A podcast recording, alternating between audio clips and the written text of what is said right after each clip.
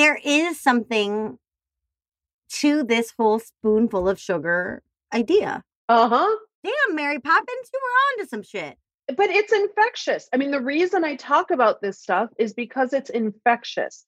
And because the more you work with people you want to work with, you're inspired and energized and love being around, the less work feels like actual work. Yes. The less overwhelmed and exhausted and drained you're going to feel of the day, the more you are going to be a full and overflowing cup to give to others and yourself. And the more you're going to allow inspiration to ride through you.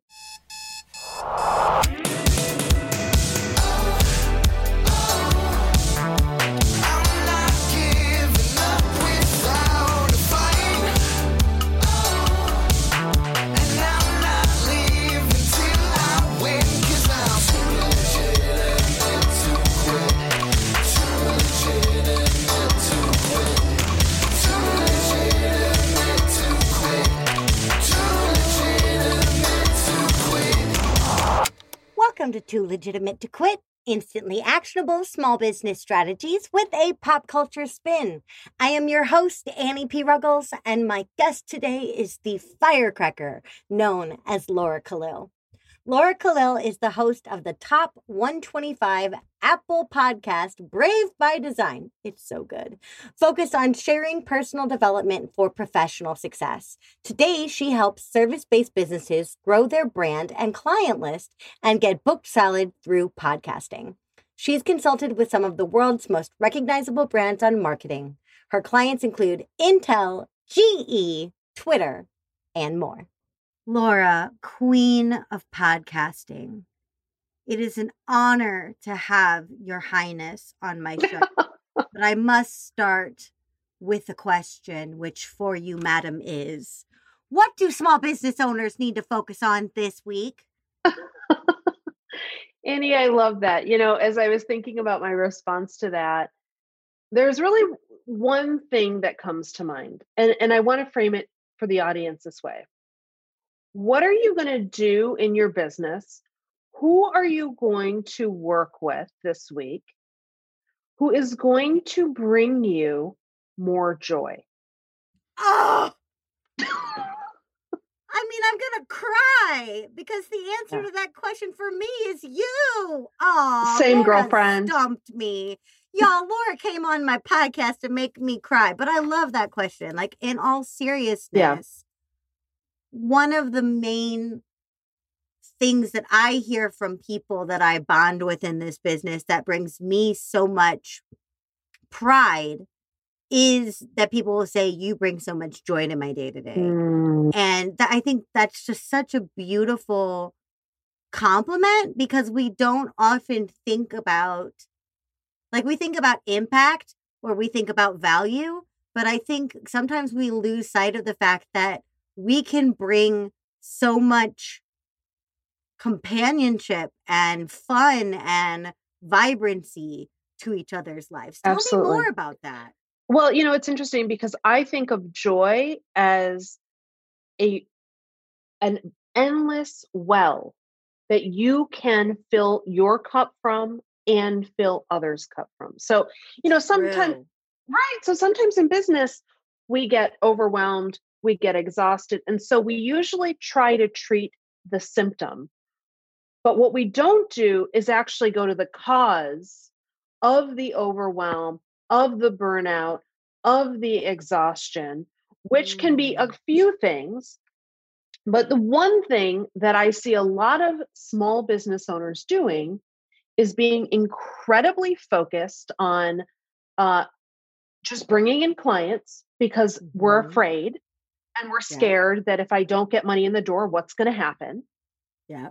Rather than developing a red velvet rope policy, mm. which literally says, who can I bring in? Who gets past my red velvet rope?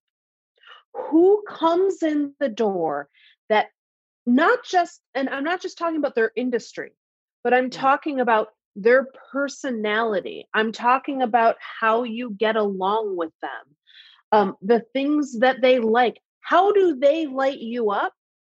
so that when you work with them, you feel that joy, you receive it, and you give it. And business naturally becomes less stressful, less yeah. overwhelming. We're getting paid what we want to get paid. We're working on things that energize us and inspire us. It starts with joy. It starts with getting very intentional. Why do you about think our clients? We hear so much about inspiration and energy, both of which are super important. Mm-hmm. Why do you think those things are like touted, touted, touted for forever, but not joy? Like, why do we? Why do you think we aren't having more conversations about joyful solopreneurship or joyful entrepreneurship? So, Annie, back well, one patriarchy, because. Mm-hmm. When we're an entrepreneur, we are in many ways opting into a patriarchal way of doing business. And I know a lot of us are trying to undo that and to learn healthier ways of doing that. But that patriarchal thing is work hard, play hard, right? Mm-hmm. It is no days off. I mean, listen to the language that you hear. No right. days off, work hard, play hard, blood, sweat, and tears. Everything is telling you, you've got to kill yourself. Yeah. To get a result. Okay. So that's pedal the first. Pedal to the metal. Right. Burn the candle at both ends. It's all very uh, aggressive. Self-aggressive. Very aggressive. Very aggressive. It's not, there's, there's nothing in that language. And I'm not saying that language is full on bad, wrong, one hundred percent of the time. Sometimes we do need to put the pedal to the metal, but right. sometimes we also need to be able to receive. Mm-hmm. And that's the more feminine aspect uh, or feminine energy, matriarchal energy that we don't see as much in business. Usually that more masculine energy is go, go, go, drive, drive, drive. But there's another part that is, what can I receive in? What do I want to receive into my world? If I stop driving for a second, what would I love to welcome in? How can I get intentional about that? And that's where we don't focus. And why? Well, let me tell you a little story. Please do, but you have to start it with Once Upon a Time. Once upon a time, I'm working in the San Francisco tech scene. Okay. I am freshly, I know. Did, did we both vomit? Um, Chicago tech scene to San Francisco tech scene. Um, yeah. Expats. We got yeah. out. it's It's like a recovery group. Yeah. Right. Continue one hundred percent your beautiful story that I tried to derail with my you didn't derail. gagging noises. You didn't. It's okay. Girl, listen, everyone gags. It's okay. Um. So there's the theme of the episode, listeners. Everybody gags. Okay. It's okay. Listen. So I'm in the San Francisco tech scene. I'm in my twenties. I am um really, you know, new to the work world. And I remember my boss, I had a one-on-one with him. And we were talking about job responsibilities and what I was, you know, up to and stuff like that. Mm-hmm. And I said something to him about, well, you know, I'm really feeling weighted down by certain um, parts of my job. I'd love to bring things that are more fun into it. Now, fun is the cousin of joy. Mm-hmm. And he said to me, Laura, work is not supposed to be fun. So I received a message very early on in my career, like many people, that work is not fun. And by the way, for everyone who's listening, think about the model your parents or primary caregivers taught you about work. Was work a constant source of stress for your parents or f- primary caregivers? Was work that something that caused parents or primary care- caregivers to never be around? To be distracted, to not be present with you.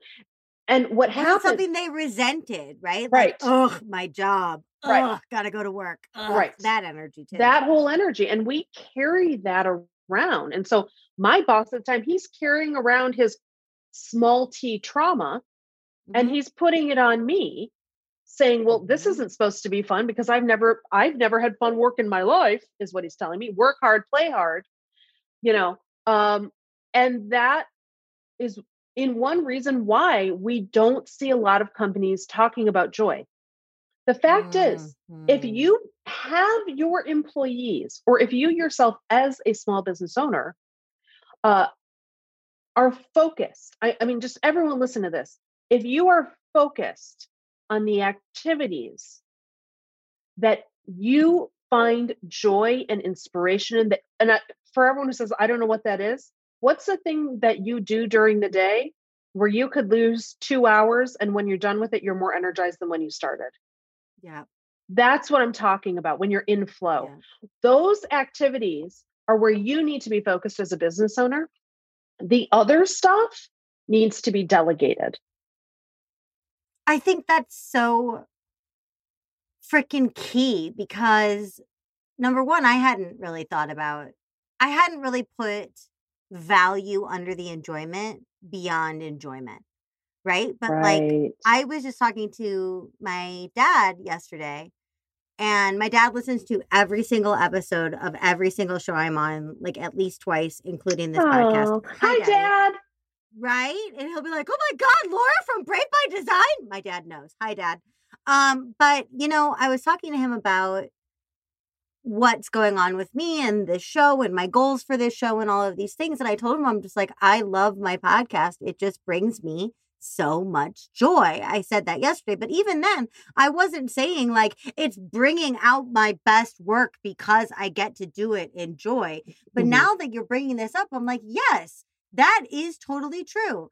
I love this podcast dearly. It brings me joy. And because I look forward to it with joy and show up in joy, it delivers joy. Right. At least I've been told that it does. And guess what happens? Then you are, and we already know, I mean, Annie, I already know this about you. And the listeners know this, but it makes you magnetic. It makes you charismatic. It makes you someone that people want to learn more from. Now, let's talk about your show for a second, because this is a great example. What do you do? You show up as the best version of yourself and you give it one hundred percent every time you're here with a guest. But what you're not doing is you're not doing the editing. You're not doing post-production. No. Right. You're not, you're delegating. You're delegating yep. those lower priority tasks to someone who is more well-suited to do them, who gets, you know, their cup filled, hopefully, from performing them. And that's what I'm talking about. You know, we had a really great episode too about delegation on this show, um, which I just so totally love, because it is something that I definitely struggle with. And they had to remind you that, like, for some people, for you, your job is your mission, your quest, your calling, your purpose, all these big capital letter proper mm-hmm. nouns. But for my podcast editor, hi, Andrew.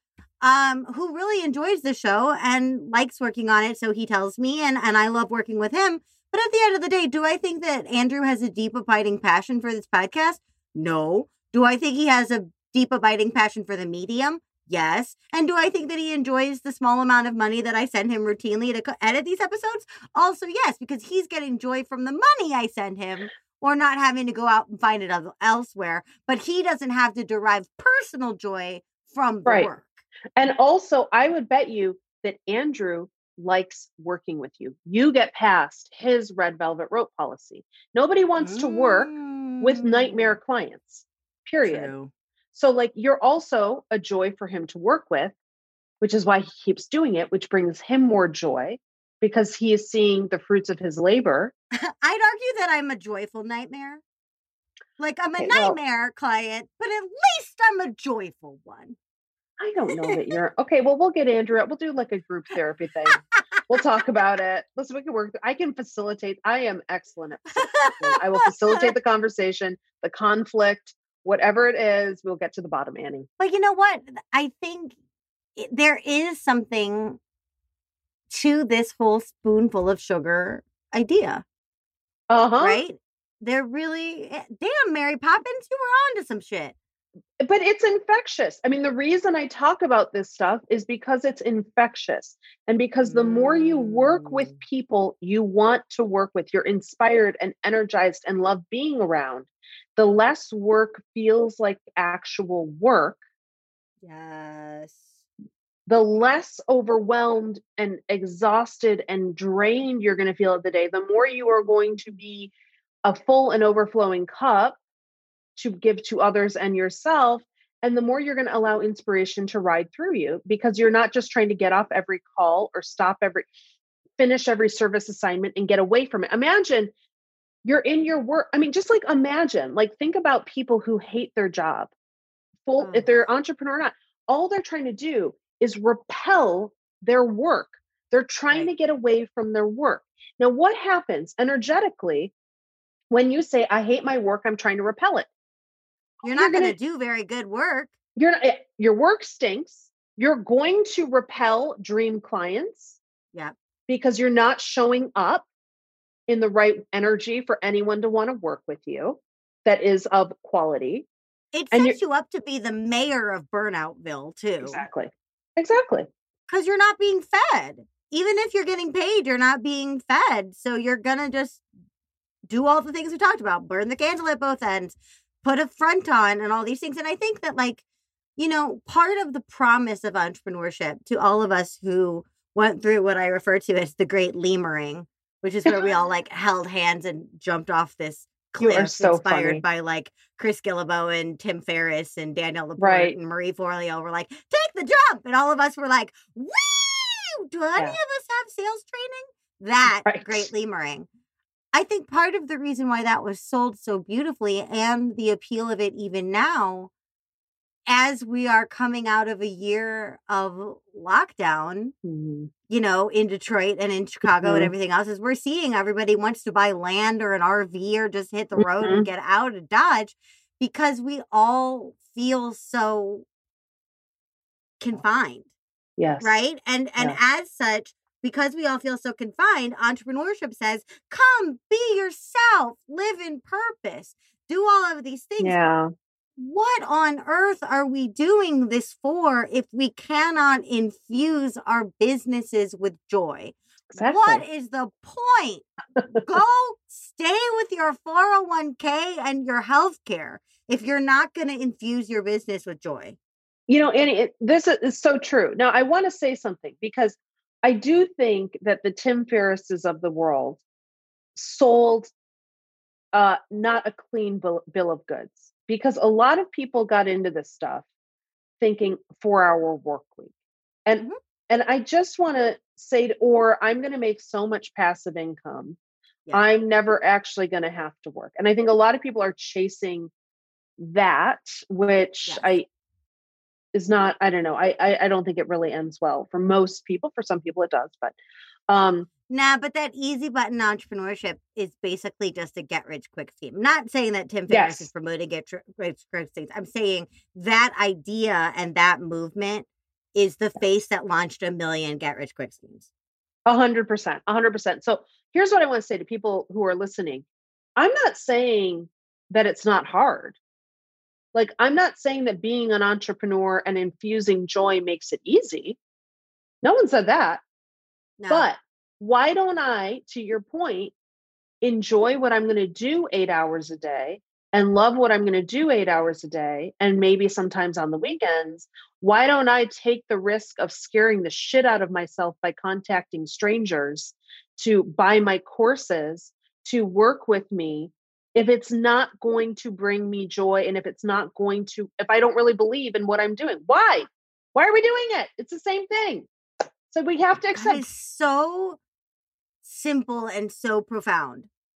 Like, everybody right now, I'm going to tell you what the homework is right now, because I'm deciding it right now. We're all going to do a joy audit of our businesses. We're going to look at every single detail. And remember, remember what Laura said, y'all. And I want to really, really drive this home. She is not saying that if you work from a place of joy, every workday will be sunshine and fucking rainbows. That's not what she's saying. These things are jobs. We have to pay our taxes. We have to do the grunt work. We have to deal with customer service. We all have to get rejected and deal with clients yes. that flake and blah, blah, blah, blah, blah, nine thousand things. There are freaking bumps in this road that feel like a roller coaster. That being said, If why would we weather all of these freaking bumps if at yeah. the end of the road we didn't go, but at least I did this thing that caused joy today? Exactly. Or if we're postponing that joy, I'm going to follow this roller coaster for two freaking years so eventually I can have joy. Why are we postponing the joy? Why? Why? What is that? Oh, I will tell you what that is, Annie. I would, t- but first let me tell, hang on. First, let me tell you one thing. I, may I add on to your homework assignment? Please do. Okay. I want everyone listening to this to, for Annie's audit, for your homework, I want you to go and write down a list of all your clients. And I want you to circle the ones who, when you are done working with them in whatever your capacity is with them, you just feel so good. Okay. And I want you to begin to identify why you feel so good. Write down traits. They make me laugh. You know, I don't work with people if they're not funny. Like, that is seriously a, like a trait for me, because I love to joke. I like to have a good time. And if I'm going to work with someone who's a stick in the mud, which, by the way, I have worked with people who are stick in the, sticks in the muds. I have been paid on multi five figure retainers to work with people like that. And guess what? It is a fucking nightmare. Some money is too expensive to take. It's the best thing I ever learned from my coach, Coach Jenny. Some money is too expensive to take because it costs too much of you. And one of the things for me is, like, you only work with people that make you laugh. I don't drag anybody. If we're not going to skip and hold hands through this process, then I don't want to work with you. But if you are ready to do the challenges together with full support, then I want to be behind you, pushing you across the finish line from a place of enthusiasm when you get exhausted. I don't drag people through my processes anymore. There was a time in my business where it would be like, get your website up, get your website up. The copy's been written for three weeks. Why isn't your website up? Why hasn't this moved? Right. Okay, I'll do it. You know what? I'm not a web designer, but you're taking forever, so I'll just do yeah. it. What happens? You wind up resenting the clients you wanted to serve. They are not the right people for you to be serving if they're causing that resentment in you, or they are the right people and you need better boundaries. The only way to tell if it's A or B is in practice. Exactly. But I think your joy test, your metal detector yes. of joy, would cut that even more. Do I like working with this person? Does this person yeah. bring me joy? Absolutely. And and that's just the simplest thing. You want more of that. So you're going to identify more of that in your life, and you're going to cut out and dump the duds over time. So that that's really how I approach my own business. It's why I love my clients. It's why I'm excited to do the work that I do. Annie, but let me talk about postponing joy, because you also mentioned this. And this is, this to me goes back to something from childhood. Okay, everyone listening, raise your hand. I'm raising my hand right now. If you were told or asked repeatedly by your family, what do you want to do when you grow up? Right? Everyone is asked not what they want to do today, not how they can be the change they want to see in the world today, but what you right. want to do in an imagined future. And so we are constantly, from a very young age, postponing our dreams, postponing what we Dang. deserve. Dang! So everyone says, I'll do this later. I'll do this when I have X, Y, or Z, these imagined things that are suddenly going to make me happy, because you have been taught from a very young age that you do not have it now. You could potentially have it later, but guess what? You are chasing a carrot on a stick. Ooh. I'm getting, I don't know why. I'm going to have to ask my therapist. I'm getting a little weepy thinking about that. Getting a little weepy. Yeah.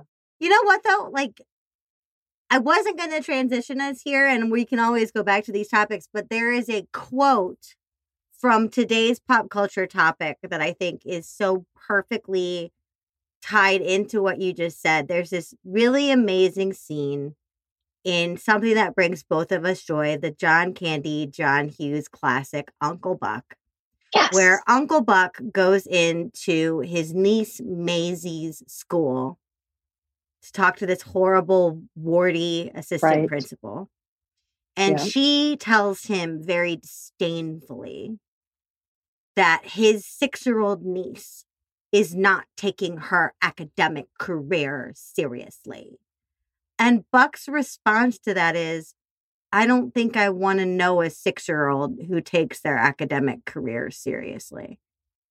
And for me, that's what's coming up when you're saying, like, why are we looking so hard into the future instead of the present, whether we're six or thirty-six, right? right? Like, why are we trying to say, well, you're not taking the right things seriously instead of, you know, focusing on the long term? And I think that's because we have all of these runways as a kid, like get through mm-hmm. elementary school, then get through high school, then decide if you're going to college and either go into a trade right. or follow that ladder, or go through college or follow that ladder. And then we get onto a career ladder, and we're so used to like, okay, and then the path that I'm laying out ahead of me is this. And then the yeah. Uncle Bucks of the world are like, dude, she's six. And also, you know, this is a real, exactly. And this is really interesting. I'm just thinking of this as we're talking. Think about Uncle Buck, right? So you have got this miserable family, like mm. miserable. And you know what they've done, Annie? They have done everything they were told to do yep. to be quote unquote successful in the world. Yep.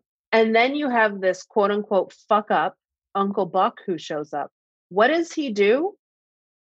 He shakes it up by being himself unabashedly, by yes! bringing by bringing joy into their lives, by not listening when, and I'm not saying his life is together. We know his life is not fully together, but he has a handle on joy, and he is willing to share that with others. And he transforms that family.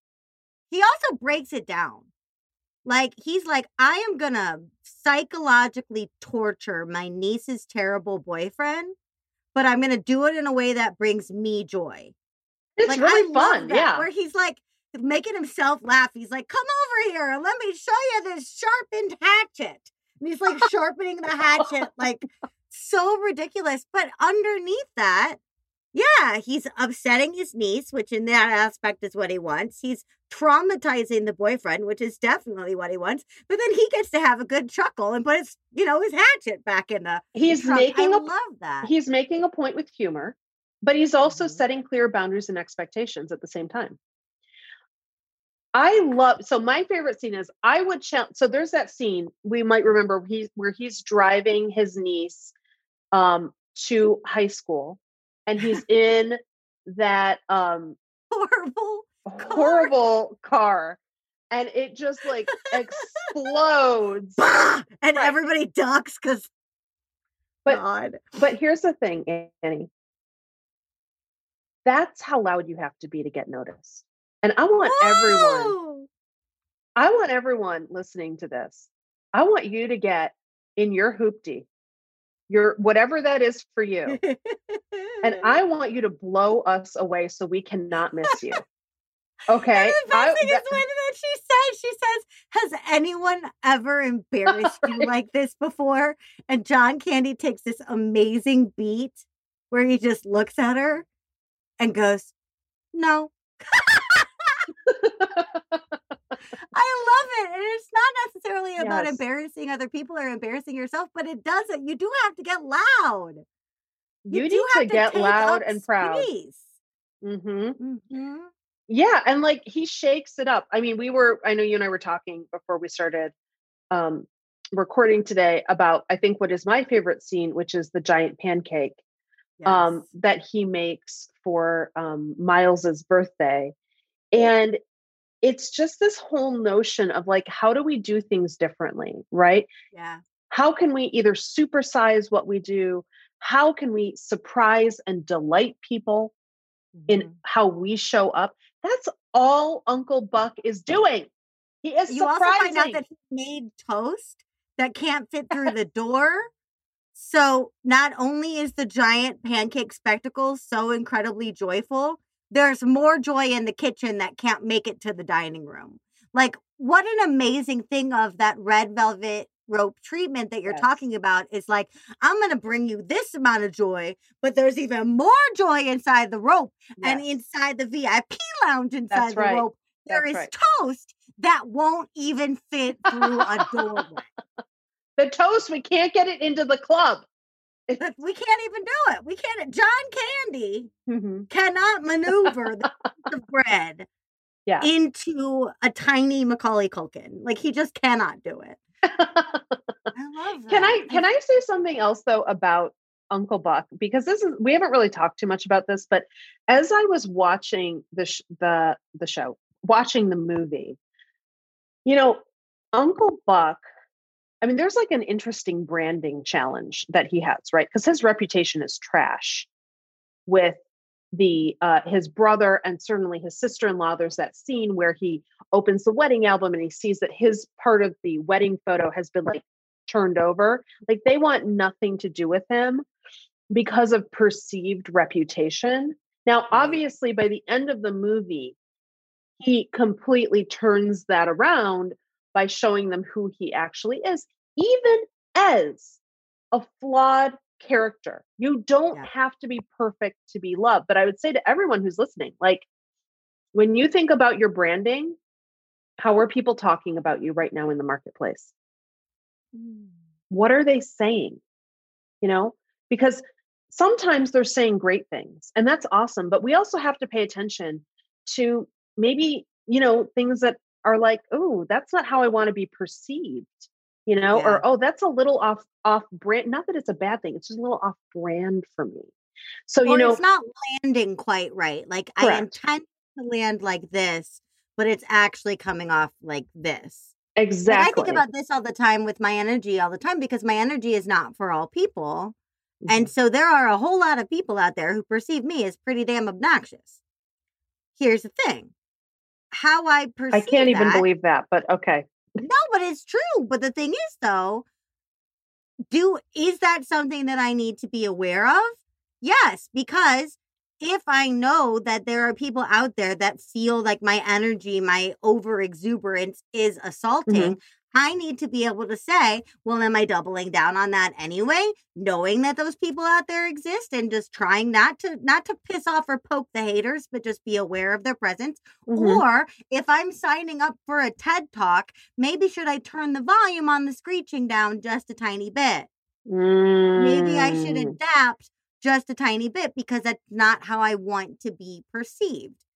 It right? depends. So like, yeah. I think that's, I think that's so true in Uncle Buck too, is like, he does have to look at himself yes. and his behavior. And it does make him a better person to say, I don't think I'm the way my family perceives me, but why right. do they perceive me this way? Oh, I am a giant man child. Maybe I yes. should rein it in a little. I'm not a drunk loser asshole like my family right. thinks I am, but I'm also not a very responsible, functional human. So, you know, it's give and take. But you know, you know what's so great about him as well is he... Everything. He, I mean, seriously, like I was watching that, I was literally watching that movie and I was like, how do we not have John Candy with us? Like, it just breaks my heart to even watch it. But I mean, it's a great movie, but he answers the phone at two in the morning when his estranged brother calls him. And you know what he does? He says, fuck yes, I'll do that. I mean, if that doesn't tell you about someone's character, I'm sorry, that is huge. And it makes me think about us and it makes me think about what are we willing to stand up for? What are we willing to do that's scary? He does, this guy doesn't know anything about kids. You know, he's, he has, doesn't remember their names, but he's like, I will show up and I will do this and I will try my best. He doesn't remember their names, but he understands their importance in his life. Yeah. And then at the end, like when Tia is still being his fifteen-year-old niece, for those of you who are not up on this, um, when she's just been an unbelievable brat the entire movie, mm-hmm. he finally just says to her, like, well, somebody you don't like very much loves you a whole lot. Oh. And it's like, ooh. Yeah. But he learns, like, he learns, like, I am not for everybody, but I still care and I still try and I'm still going to show up and I'm going to do it in my own idiom and also go bowling and make toast yes. that can't fit through doorways. Yeah. And, and, and also, everyone should go everywhere with a giant drill. I don't know why that's not common practice. Like, number one, for the horror movie potentiality of it all, but also just so practical. Like, think that someone's getting fresh with your fifteen-year-old niece? How am I going to knock this door down? Oh, I'm not. I'm just going to use this drill. giant drill. Like, that's genius. It is that's incredible. Genius. You know, there's one more thing, Annie, I want to mention about this, which we've, we've sort of talked around. Uncle Buck is not for everyone, right? you know, he's not for the vice principal at the school. He's not for Bug, the um, predatory Here's a boyfriend. Quarter. Why don't you go get a rat to gnaw that thing off of your face? Like, okay. I would cry if someone said that to me. Yeah. Yeah, that's, that's kind of, that's a little rough. But he does something that we have to do in our businesses. And you've talked about this. Um, you've talked about being, you know, maybe being perceived at times as obnoxious. We all have to attract and repel in our marketing. It is mm. so important that I draw in the people who are going to see my freak flag and recognize it and be like, yes, girlfriend, I am with you. And that we repel the people who are not for us. And by the way, that starts with your red velvet rope policy.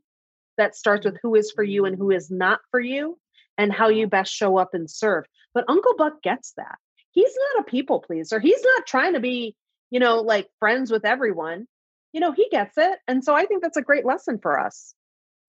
I think it really is too, again, because I've I've been so hesitant to be repellent in many, many ways. But I think the antidote for that is joy. Yeah. Just more I mean, joy. It's not, it's just like, if I, if I can have a good time doing it, if I can mm-hmm. cause and create joy for myself and others, then if the hater comes at me, who cares? I had a great time. Not who cares, because it's still going to sting, but like I yeah. do think it definitely softens the blow while magnetizing mm-hmm. and drawing your market, like yeah. you're saying. Yeah, I mean, like if you're for everyone, listen, I don't care. We're, we don't talk about business right now. If you think you're you are a nice person and everyone should like you, I, I'm going to tell you what, you're probably the most boring person on the face of the planet. Because no, it's true. Like. You people have personality. Some people like yeah. my personality. Some people hate my personality. And that is okay. I am not for everyone. And I cannot control your reaction to me. All Ooh. I can do is I can show up with love in my heart for people, with kindness over cruelty. And the people who want to, you know, pick me can. And the people who say, I'm not into her style, they don't have to. But we all grow as business owners and as human beings on this planet. We all grow right at the border of support and challenge. And so do not expect to be running a business without any challenge. You need the challenges. Pick your challenges, my friends. Pick your challenges. Because those, when you get intentional about like, what is the challenge I want? Then we can think about what is the support that's going to help me grow, elevate myself, elevate my personal development, and get me to the next level. You will not exist on this earth without somebody disliking you. There is someone right now who dislikes you. And guess what? It's okay. It's totally normal. And we don't need to, we can just say, yep, that's true. And I'm moving on. If you would like proof, email me and I will send you an itemized list of people that dislike me, their email yeah. addresses, and uh, snippets of hate mail that I have received. Wow. God. No, I'm being hyperbolic. I don't, I don't no, know you're why. Right. It's totally right. They, yeah, it's totally. And it's also really normal. Like, it's also it's really. It's also their own stuff. Like, it yeah, just occurred to me in my thirty-sixth, almost thirty-seventh trip around this freaking sun on this earth of yeah. ours, that sometimes people don't like me because they. Something in me reminds me of something in themselves that they don't want to deal with. Or, yeah. or, or what if I look like their cousin that they freaking hate? They're right. never going to totally love me because they're going to see someone else in my face. I can't change that. And guess what? You don't have to take it on. It's you don't not ha- about me. It's not mine. And I think one of the hardest things that I had to learn, but also the most liberating, was like, okay, there are people out in the world right now that actively dislike me. And they impact my day-to-day by nothing. Right. Nothing. They, nothing. They have no impact on my day-to-day except for short flare-ups of haterism maybe on the internet. Right. But they, Im- yeah. that's when it boils up. Most of the time, they just go around their merry lives disliking me, and I don't even know. I don't even feel it. And they impact you. It, it hurts by the amount of energy we give it. If you're going to give mm. the haters a lot of attention, you're going to magnify it. Now, am I saying that people who are, you shouldn't listen to anyone who's critical of your work? No, we can grow from people who say, hey, this could have be, been done differently. Or, hey, you know, I, you know, maybe I didn't like this, or I'm learning this thing in your program. And like, I, I didn't totally get the concept. That's not a hater. That's someone who is literally a little message from the universe saying, hi, I'm your teacher showing up how to make you better. Here's the yes. challenge you asked for on your journey to support your growth. And we thank those people. Ooh. Ooh. Did you know this was going to be Super Soul Sunday, Annie? I didn't either. I didn't. Oprah, get up on the Annie and Laura train. Uh, I will say, can I tell them what happened the other day in our D Ms? I don't remember, but sure. Our hashtag. Somebody listened to my episode of Laura's podcast and wanted Laura to know that her podcast, Brave by Design, and specifically my episode on it, oh, was yeah. better than the episode of Brene Brown's podcast that day. Yes. So we started the uh, hashtag, hashtag better than Brene, hashtag accidental Super Soul Sunday. Hashtag one of these diva wonderful goddesses is going to sue me. Hashtag, oh, well, we'll have fun doing it. Um, but I love that. And I love that I did not know. I, that sounded like I was yodeling. I did not know. I did not know that this episode was going to turn into an episode about haters. But I think that that's so freaking key when we're talking about joy, because some people don't like yeah. to see other people in joy. Oh, no, because they can't, they have no access to their own joy. And also joy is the perfect way to respond to haters. one hundred percent. Either with like matching yes. their sass, or the stories that you see where somebody comes at a major celebrity with like all of this hate. And then they reach out and they're like, why are you being so mean to me? I'm a nice person. Do you want to go get lunch on Zoom and like eat a sandwich, and you could tell me why you dislike me so much, and then we could just hang out? And then they wind up becoming friends with that person because they get on with Beyonce or whoever. Mm-hmm. And they're like, she's the nicest person right. in the whole world. She really genuinely cares about me. Taylor Swift isn't a bitch. She bought me a sweater. Like that stuff happens when they're like, um, yes. it's sweet that you're throwing all this hatred at me. Here's mm-hmm. a picture of a cat. Are you right. having a bad day? Like, yeah, like, they haters don't know how to respond to joy. They don't. You know, joy is very, uh, to your point, very subversive. Very mm-hmm. subversive. Because mm-hmm. we are often taught to just let it roll off. Just, you know, let it wash over you. But you know what? This, and I'm not saying don't let things wash over you, but do it from the perspective of joy rather than repressing anger. Because when I repress anger, guess what happens? I start to do that thing called spiritual bypassing, where I have What's all this spiritual bypassing. Oh, have you never heard of this? No, teach. Okay. So spiritual bypassing can, it, and I'm not going to say it's like a hundred percent of the time like this, but it's often where I'm like, oh, well, like I really shouldn't be mad at them because, you know, um, this is just not their soul agreement. Mm. Or, you know, I have higher vibes, so mm. I can just go above all of this bad stuff happening. Ra- so you basically bypass emotion, you bypass feeling. Instead of saying, I'm actually kind of hurt by that. And what yeah. they said, like, pissed me off, and maybe I'm going to cry about it for five minutes. And then, you know what I'm going to do? I'm going to choose joy. I'm going to choose. Yeah, it's a choice. Yes. I'm going to choose joy, and I'm going to let joy be the joy and curiosity, frankly, guide me forward. And, I, but I'm going to feel my feelings. And if someone hurts you, it is okay to feel hurt. You don't have to say, I'm going to be the bigger person. Please stop saying you're going to be the bigger person. Just say, wow, that, re- ouch, say, ouch. ouch. Like literally, if you're in a conversation with someone, even a friend or a family member, and they so they say something and it hurts you and you swallow it because you don't, you're like, oh, like, oh, and you can feel it in your whole body. Say out loud, ouch, that hurt. Just try to stop swallowing feelings and bypassing because you're like at a higher spiritual level than everyone else. That mm-hmm. stuff creates so much rage within the New Age mm-hmm. community that is repressed. And it is, it's just unhealthy. So entirely unhealthy. And then you turn into a hater. That's right. That's haters, right. And you pre- haters are an outlet. Hating is an outlet. Trolling is an outlet of repressed emotion and frustration oh, and totally. anger and pain. So the more you stuff it, the more right. you're becoming hater-like, because that's becoming like Uncle Buck. A hundred percent. Because that's anger with yourself that you're just projecting on the world.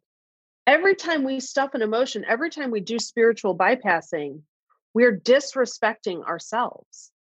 And we, anything going on in our internal world, anything going on internally, we will express externally. My internal world is a reflection of my external reality and vice versa.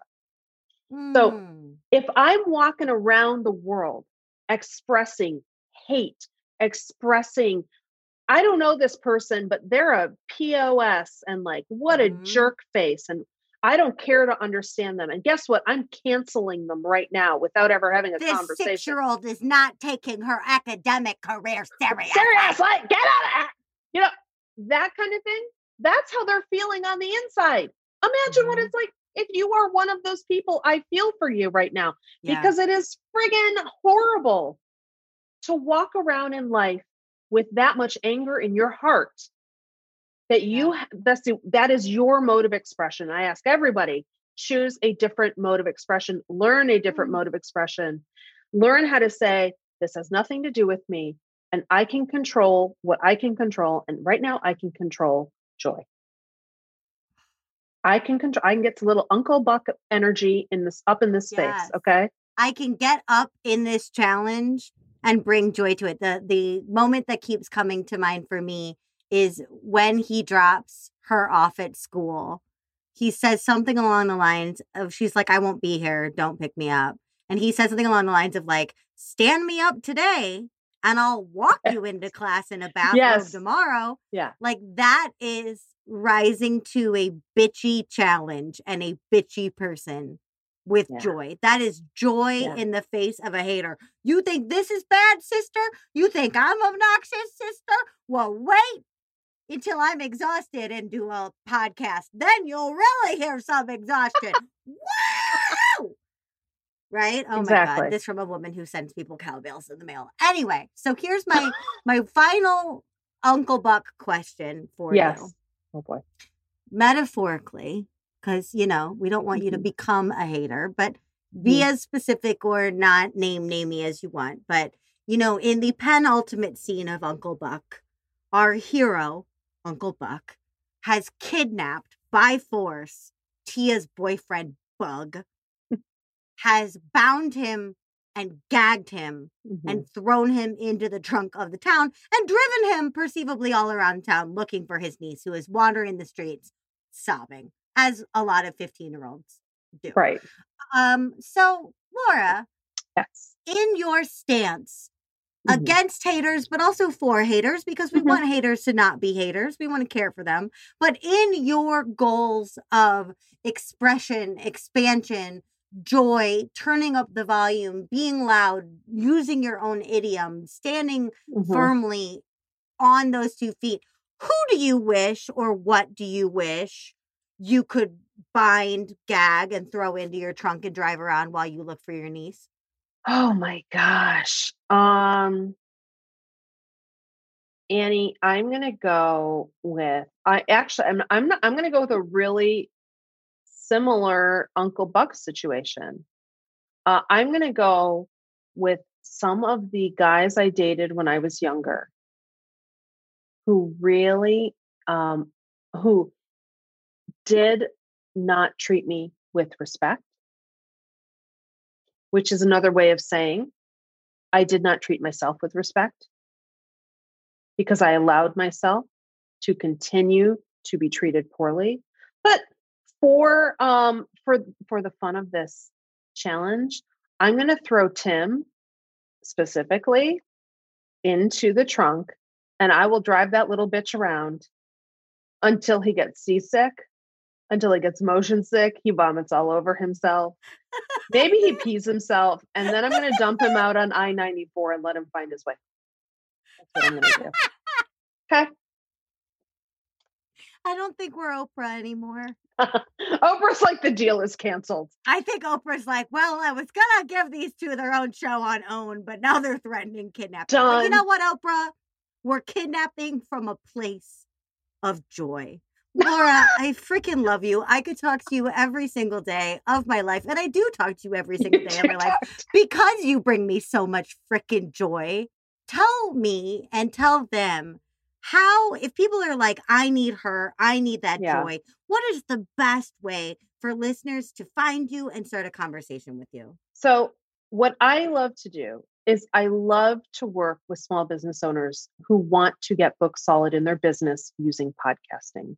And you can get all the resources for how to do that and to contact me over at podcast brand lab dot com. We have a bunch of cool free resources to try out.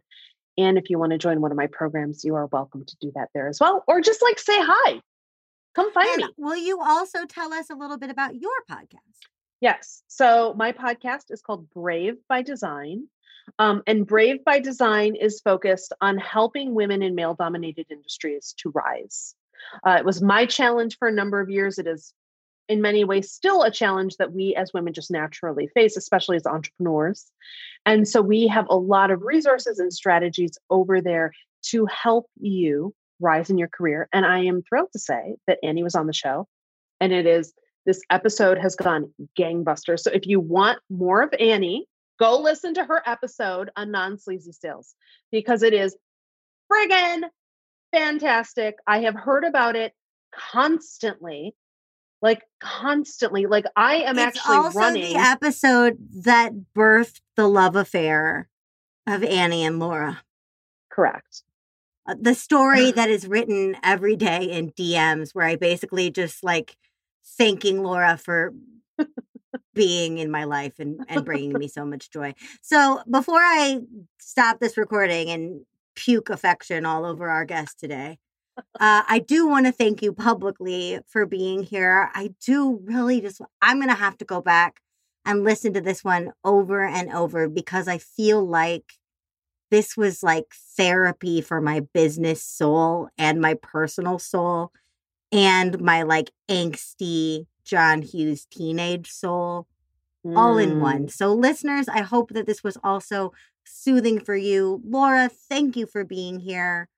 I will be back in just a second to put some parameters around that joy audit homework and with my final thought this week. Thank you, Annie.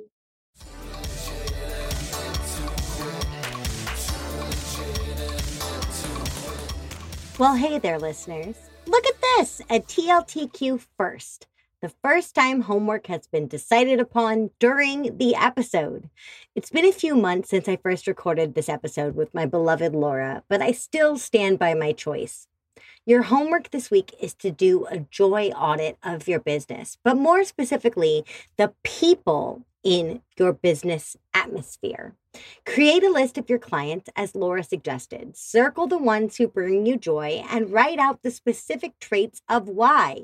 For me, it's coachability and a sense of humor. Then I encourage you to wholeheartedly go through the looking glass and ask yourself, do I bring joy into their lives? If not, why not? What examples from your previous list can inspire your actions and approach here? Would your contractors, your service providers, and yes, your clients count you among their sources of joy? If not, is it because they aren't the right fit for you to show up in joy? Or are you bringing weird curmudgeon energy or over-seriousness to your mutual tasks? Only you can know that. But From personal experience, I'm glad to tell you this. There are a billion people to pay out there. A whole bunch of them are really good at what they do, but only a handful will simultaneously max out your joy meter. Alternatively, the people you value most have a lot of choice when it comes to whom they hire or take on as clients. Are you earning their spot on their joy roster? If not, why not? Best of luck finding your own personal Lauras. If you would like to be introduced to her or any other guest on this show, please don't hesitate to let me know. I'd be delighted to be your matchmaker.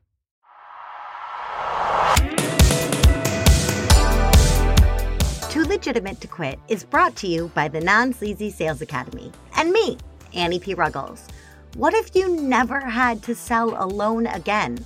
If you always felt safe and seen and supported in selling situations because you only had to show up as your best and also most ordinary self? You can profit just by being you without one gimmick, one inch of sleaze. To find out more about our membership, visit w w w dot non sleazy dot com. That's N O N S L E A Z Y dot com. Too Legitimate to Quit is written and hosted by me, Annie Passanisi Ruggles. Our editor and producer is Andrew Sims of Hypeable. Our incredible earworm of a theme tune was composed and performed by Riley Horbacio.